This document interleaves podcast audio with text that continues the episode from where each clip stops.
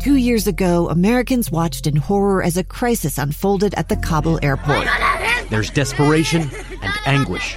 More than 80,000 Afghans have since arrived in America, but this story is still unfolding. I'm Andrea Smardon. In my new podcast, Stranger Becomes Neighbor, we'll find out what happens to these new arrivals in our communities.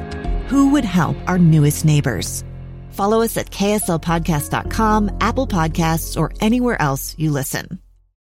Inside Sources. Inside Sources. Where KSL offers Utah deeper insights on the news. Here's our host, Boyd Matheson, on KSL News Radio. Well, Turkey has been an important NATO member when it comes to geopolitics. It's poised to only grow in power and prominence as the world becomes increasingly connected. Uh, of course, uh, ties with Russia are always interesting and a concern. So the question then becomes how does the U.S. view this region of the world? What should we be watching for? What does it all mean? Let's begin. Think you know the news of the day? Think again. Well, whenever we want to go behind the scenes and get the ultimate inside source when it comes to Turkey, we go to the current U.S. ambassador to Turkey, Jeff Flake, of course, former senator from Arizona. And uh, Mr. Ambassador, thanks so much for joining us today. Hey, thanks for having me on, Boyd. Uh, so, give us a, a, quick update, first of all, in terms of what's been happening uh, in your role there as U.S. ambassador to Turkey. Well, I'm visiting Utah just uh, for the Christmas holiday, uh, but um, we've been there for a year now, so we'll be going back this weekend. And soon after we arrived last January, just February 24th, I believe it was, uh, Russia invaded Ukraine. And uh, Turkey, as you know, is right in the middle of that area, shares a maritime border with Ukraine and, and Russia. And uh, so that has kind of uh, been the dominant uh, item uh, in my year there so far. Yeah, that's uh, such an interesting component. Most people don't think about that in terms of uh, those waterways uh, and what that actually means. So, describe that in a little more detail in terms of what that looks like, what the dynamics are, and what that actually means for Ukraine and for Turkey. Yes, well, well Turkey, as a NATO ally, uh, has been for 70 years, uh, celebrated 70 years last year uh, in NATO, and uh, has uh, the largest uh, land force, the largest F 16 fleet, um, other than the United States, in NATO. So, an important ally. But they also have relations with Russia. They depend on Russia for natural gas, as does much much of Europe, but also trade and tourism. Um, and so they have a relationship there. So they, it's it's it's a little frustrating at times. They they do they have helped in many ways with Ukraine. Uh, very importantly, you mentioned waterways. Uh, Turkey, uh, within five days of the invasion of Ukraine, they invoked what's called the Montreux Treaty, uh, which uh, uh, which gives Turkey the right to refuse entry into the Black Sea through the Bosphorus Strait of any Russian war vessels, and and that has been extremely important. Uh, I think Russia assumed the war would be over within a few days and they wouldn't have needed any more assets in the Black Sea, but as it's turned out, they have, and so that's been a very important thing. Uh, and I think that's one that's really gone under the radar for uh, most Americans. Uh, that, that was such a, a, critical component in terms of those war vessels not being able to go through uh, and enter that, which of course would have uh, ultimately just surrounded Ukraine uh, on all sides and fronts, including the water. Uh, and so the, it is one of those things as part of, of NATO. Uh, how does that how does that partnership from from your viewpoint? Uh, it's so interconnected, as you mentioned, natural gas and tourism and trade and all of those things. Uh, how is that holding up? What are the strains that you're seeing? Uh, there on the government uh, in Turkey as it relates to balancing those NATO commitments as well as the reality of their interconnectedness with Russia. Right. Well, it's difficult. It's a balancing act, uh, but uh, the fact that Turkey is in the middle of it has proved beneficial in some areas. Uh, for example, the grain deal uh, that was negotiated, which allows uh, Ukraine to still, uh, you know, ship their grain out through the Black Sea, you know, through the Bosphorus Straits, controlled by Turkey. That was negotiated by by Turkey, and no other country could have done that. Uh, subsequent agreements, prisoner swaps, and other things have also been negotiated by uh, Turkey, and so so they've been uh, important in that regard. Uh, but as you mentioned, they they do have a trading relationship uh, with Russia. Um, they're neighbors in many ways, and uh, and that becomes difficult because obviously Putin gets upset when when uh, Turkey, for example, uh, uh, has a commercial relationship with Ukraine that allows them to sell uh, drones that have been extremely effective against Russia. Mm. Uh, so there, there's always that kind of friction, and we appreciate uh, Turkey's partnership on that. Yeah, I think they have been a, a, a very quiet partner, but a very crucial partner, I, I, think, for the United States and for Ukraine throughout. Again, oh, coming up on a year, uh, just so fascinating there. Uh, give me some perspective as well in terms of uh, Syria. That also becomes another interesting dynamic as it relates to Turkey. Yeah, Syria, right next door. Turkey um, hosts about 4 million refugees. About 3.7 of them are Syrian that have uh, left uh, Syria during that uh, civil war there. And, uh, Turkey really doesn't get the credit it deserves for being a generous host uh, to those refugees, if you can imagine. Uh, that, that's, a, that's a lot. It's a huge part of the population. but there are frictions there as well. We, you know, have had this anti-ISIS campaign in northeast Syria uh, we've partnered with the SDF, or Syrian Defense Force, uh, to help us get rid of ISIS. Uh, but many in the Syrian Defense Force are uh, are considered by Turkey to be terrorists, part of the PKK, and so that that is a, a point of friction and disagreement uh, between us and uh, and, and Turkey. But um, we we try to work it out. Yeah, you mentioned the just the, the millions of, of refugees. That that those numbers are so hard for me to wrap my head around in terms of what that means. I mean, that's basically bringing a whole state uh, of people uh, into your country. Uh, describe for us some of the partnerships there in, in terms of what Turkey has been able to do to partner with the U.S. and, and other organizations to help deal with such a, an influx of, of refugees. Well, right. Um, uh, the EU has been concerned, obviously, that refugees from Syria, that if uh, left unchecked, there'd just be an endless flow uh, up into Europe, and a lot of uh, countries have been very resistant. So there have been partnerships uh, with Turkey to try to keep uh, the refugees there, um, and and and Turkey does receive some compensation from the EU and from UN agencies and and others, and help from us, but not nearly uh, the, cost that they bear with nearly four million refugees, and it's not just Syrians as well. Um, you've had Afghan refugees. Uh, there are about 60,000 uh, Uyghur refugees from China, mm. uh, persecuted by the Chinese regime, but uh, Turkey uh, has refused to send them back. Uh, something that China has insisted on, but Turkey won't do it, and that's that's, that's good on them. Um, so they've they've helped in those areas, and and we're grateful. Uh, that, that, that's extraordinary, and again, that's not something that gets talked about. It's be, it's beyond the headlines. Uh, and that is extraordinary work. Uh, even the 60,000 Uyghurs, I was not aware of that, uh, and such an important thing for such a persecuted uh, religious minority coming out of China.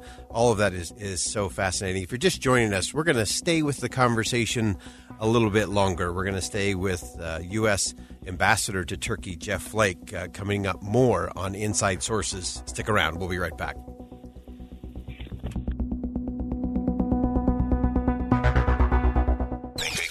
With Boyd Matheson on KSL News Radio.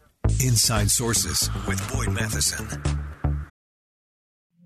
Two years ago, Americans watched in horror as a crisis unfolded at the Kabul airport. She was tear gassed and beaten.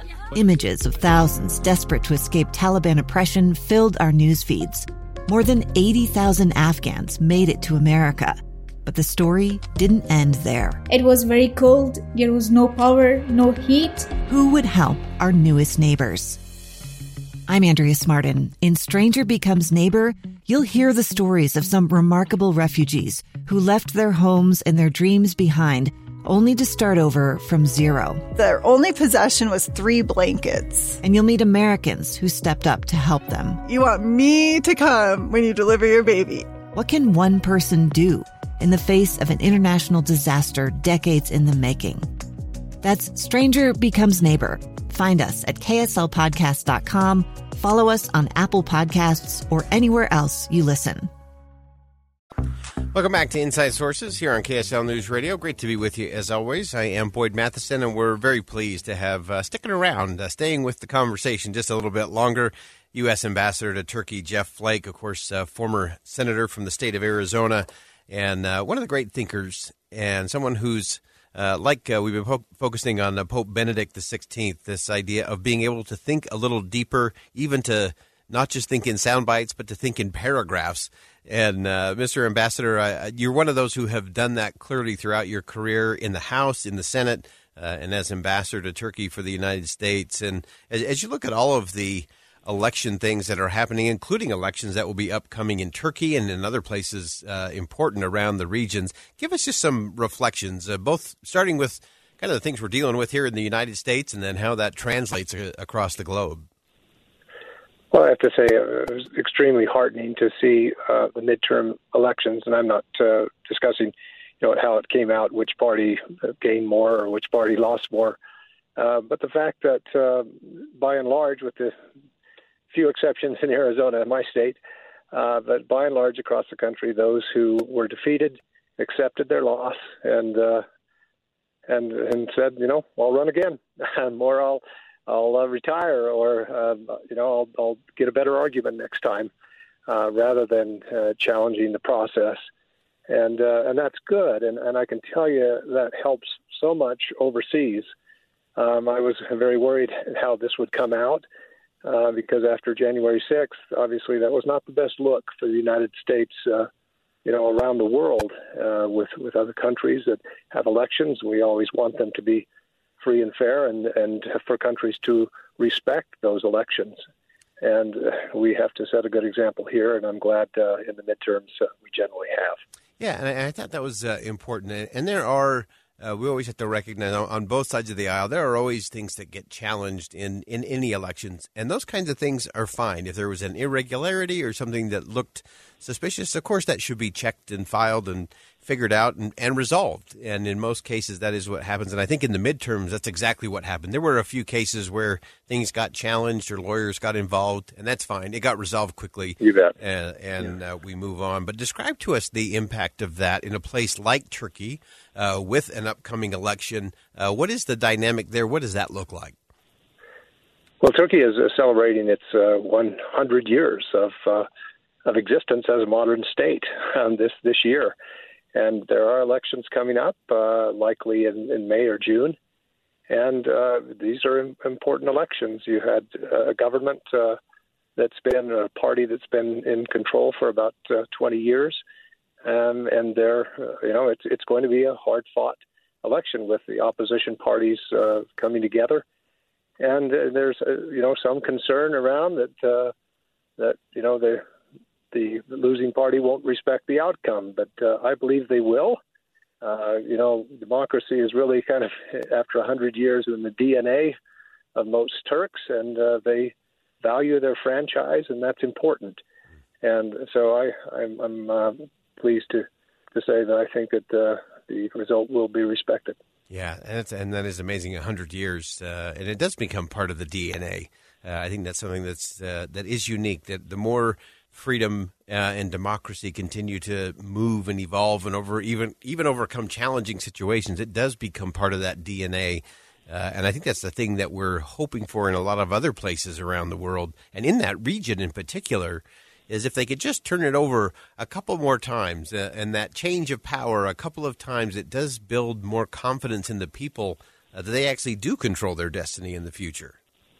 Yeah, um, my wife and I were fortunate to be in the country of Namibia in 1989 when they had their first first elections uh, and wrote their constitution, and and to be able to watch that country and you know after uh, 25, 30 years and now um, you know it's it's kind of in their DNA as well, and it's wonderful to see that. Um, and I've also you know spent time in countries like Zimbabwe where it hasn't taken such a route, and uh, and it and it becomes a problem of governance uh, and and really short circuits, uh, you know, the the dreams and aspirations of people there.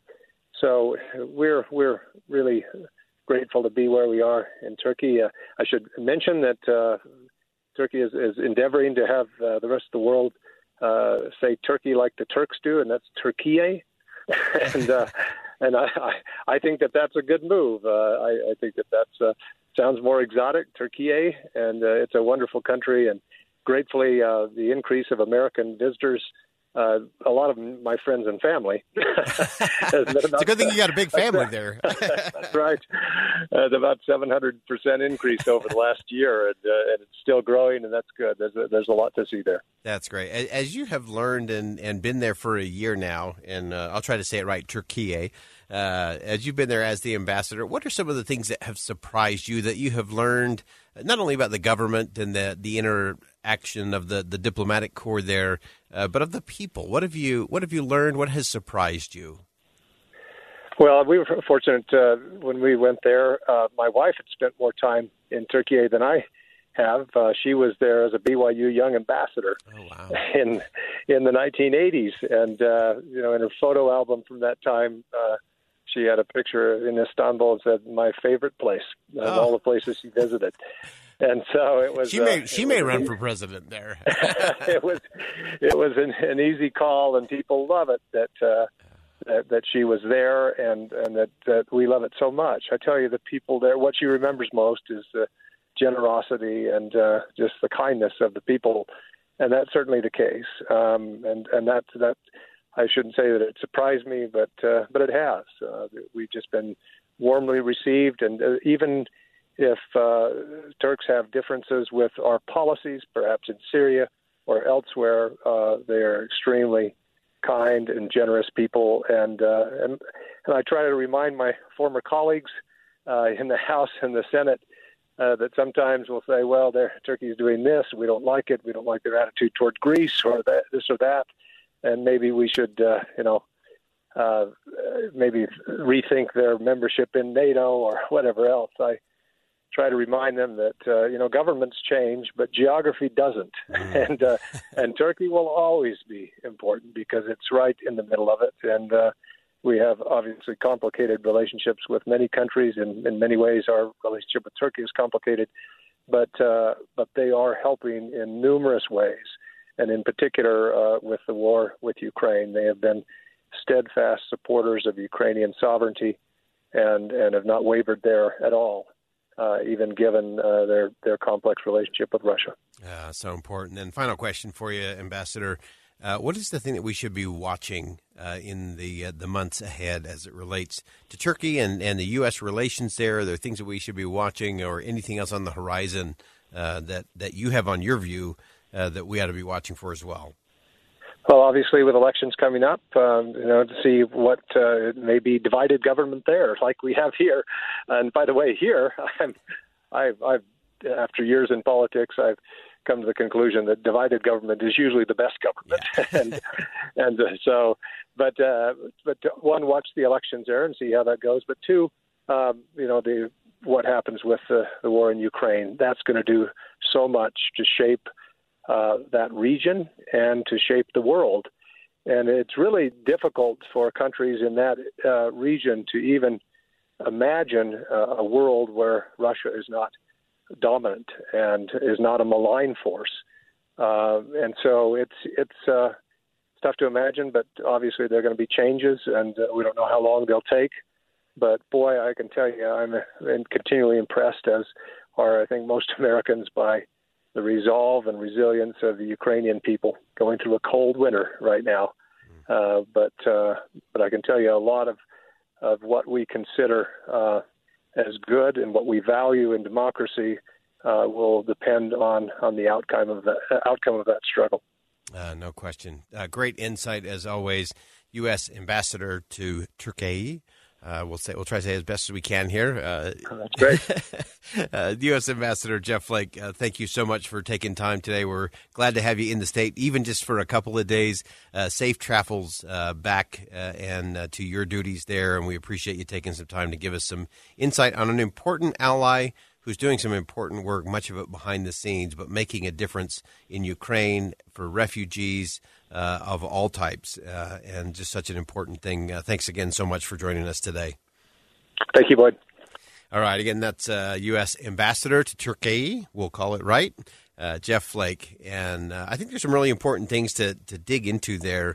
that the ambassador pointed out again, that this kind of thinking is is just different. he's not he's not there just doing the surfacey diplomatic stuff that we often see. Uh, he's doing the the behind the scenes stuff, and to to get a clear perception there in terms of what uh, Turkey is doing as it relates to uh, the the wartime efforts, the the maritime uh, elements there in terms of not allowing Russian war vessels uh, into that space in the Black Sea. That is immense, uh, and especially early on, I think that was so crucial that Russia just couldn't move uh, their ships and subs uh, into that space because Turkey said no. Uh, that's critical. That's really important work that, again, not a lot of people talked about or said anything about, uh, and that's really vital. And as the ambassador mentioned, they have a very complicated relationship uh, with Russia. Obviously, natural gas, big part of that. Uh, tourism, a lot of trade that goes back and forth there, uh, and so it's a it's a tricky thing for Turkey. But they seem to be managing that and handling that pretty well in terms of both their commitment as a NATO ally uh, and also being able to keep their country going. Uh, so all of that is really interesting, and I I am most fascinated by what the ambassador shared with us about what they are doing in terms of refugees. 4 million refugees. Uh, that's the state of Utah plus. Imagine that just coming in, uh, doubling the size of the state with refugees, and to be able to handle that. And not just uh, refugees coming out of Syria, a lot of them are that. Uh, he mentioned there were over 60,000 of the Uyghurs.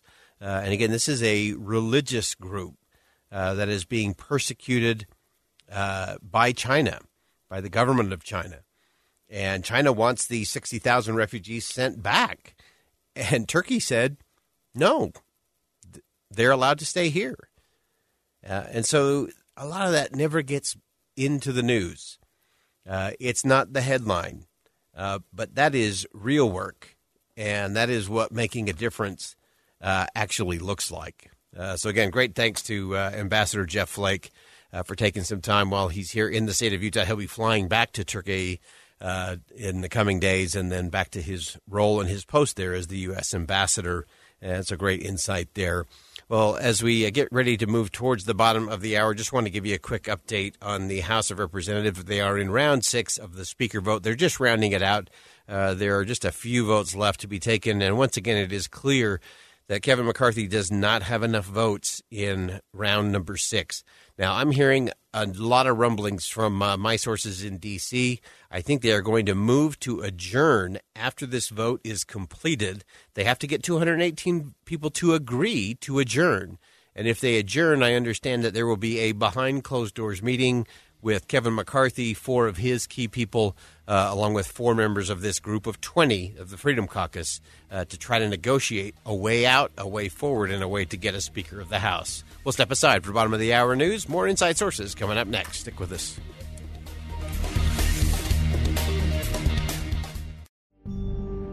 A gun in the face. Then all of a sudden, they all kind of lined up.